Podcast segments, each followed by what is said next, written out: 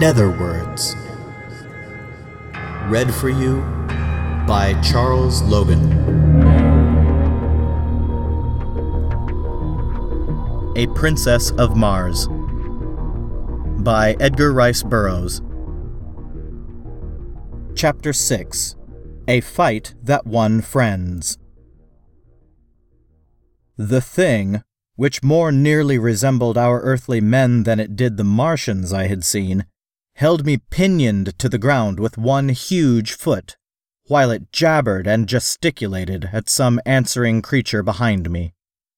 This other, which was evidently its mate, soon came toward us, bearing a mighty stone cudgel with which it evidently intended to brain me. The creatures were about ten or fifteen feet tall, standing erect, and had, like the green Martians, an intermediary set of arms or legs, midway between their upper and lower limbs. Their eyes were close together and non protruding. Their ears were high set, but more laterally located than those of the Martians, while their snouts and teeth were strikingly like those of our African gorilla. Altogether, they were not unlovely when viewed in comparison with the green Martians.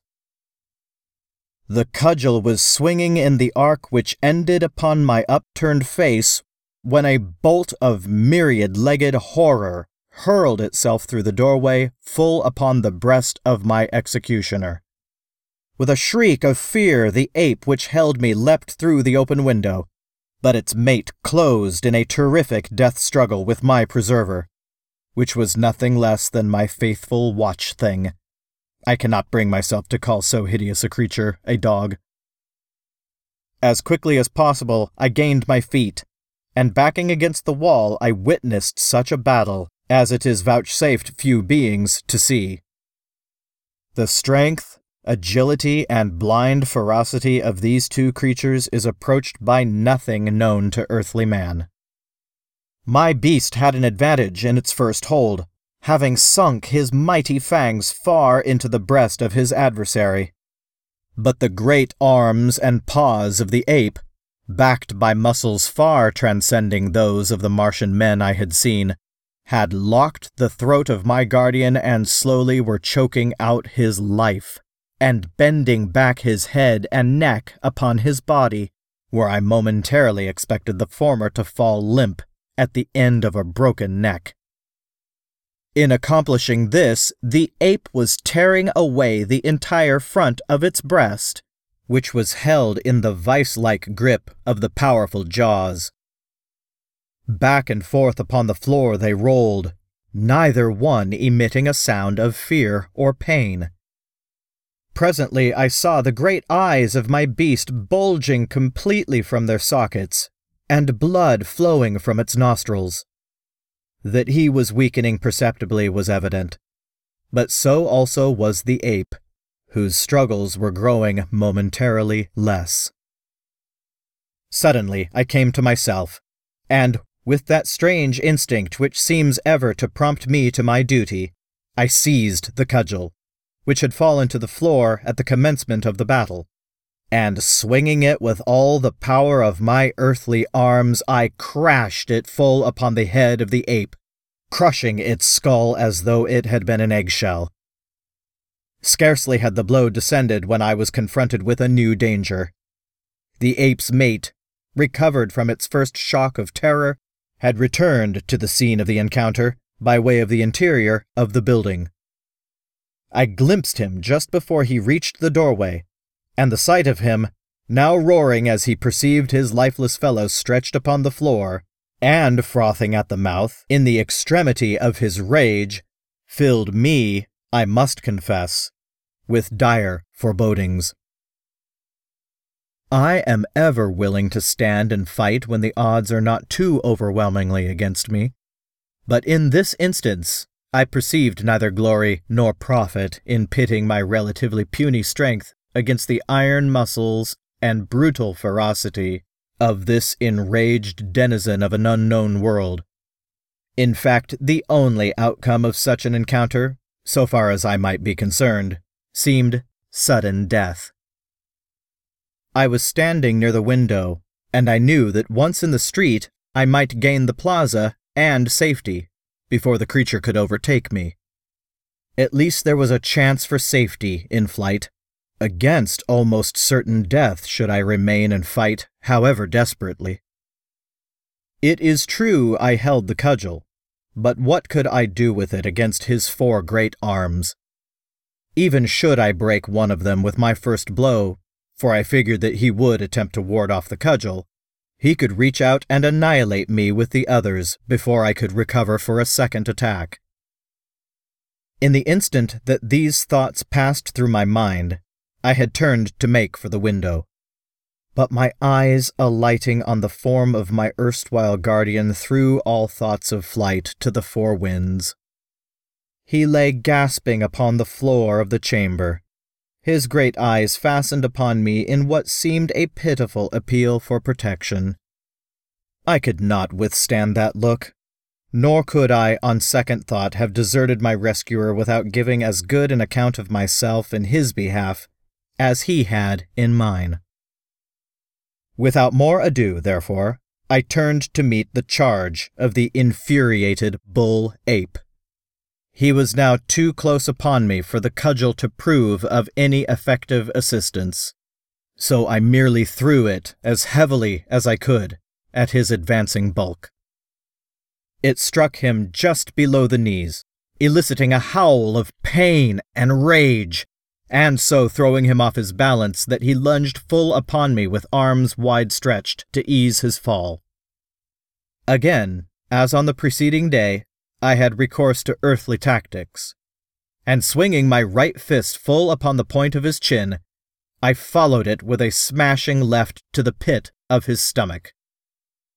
The effect was marvelous, for as I lightly sidestepped after delivering the second blow, he reeled and fell upon the floor, doubled up with pain and gasping for wind.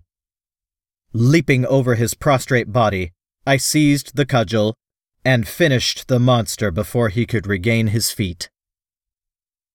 As I delivered the blow, a low laugh rang out behind me, and turning, I beheld Tars Tarkas, Sola, and three or four warriors standing in the doorway of the chamber.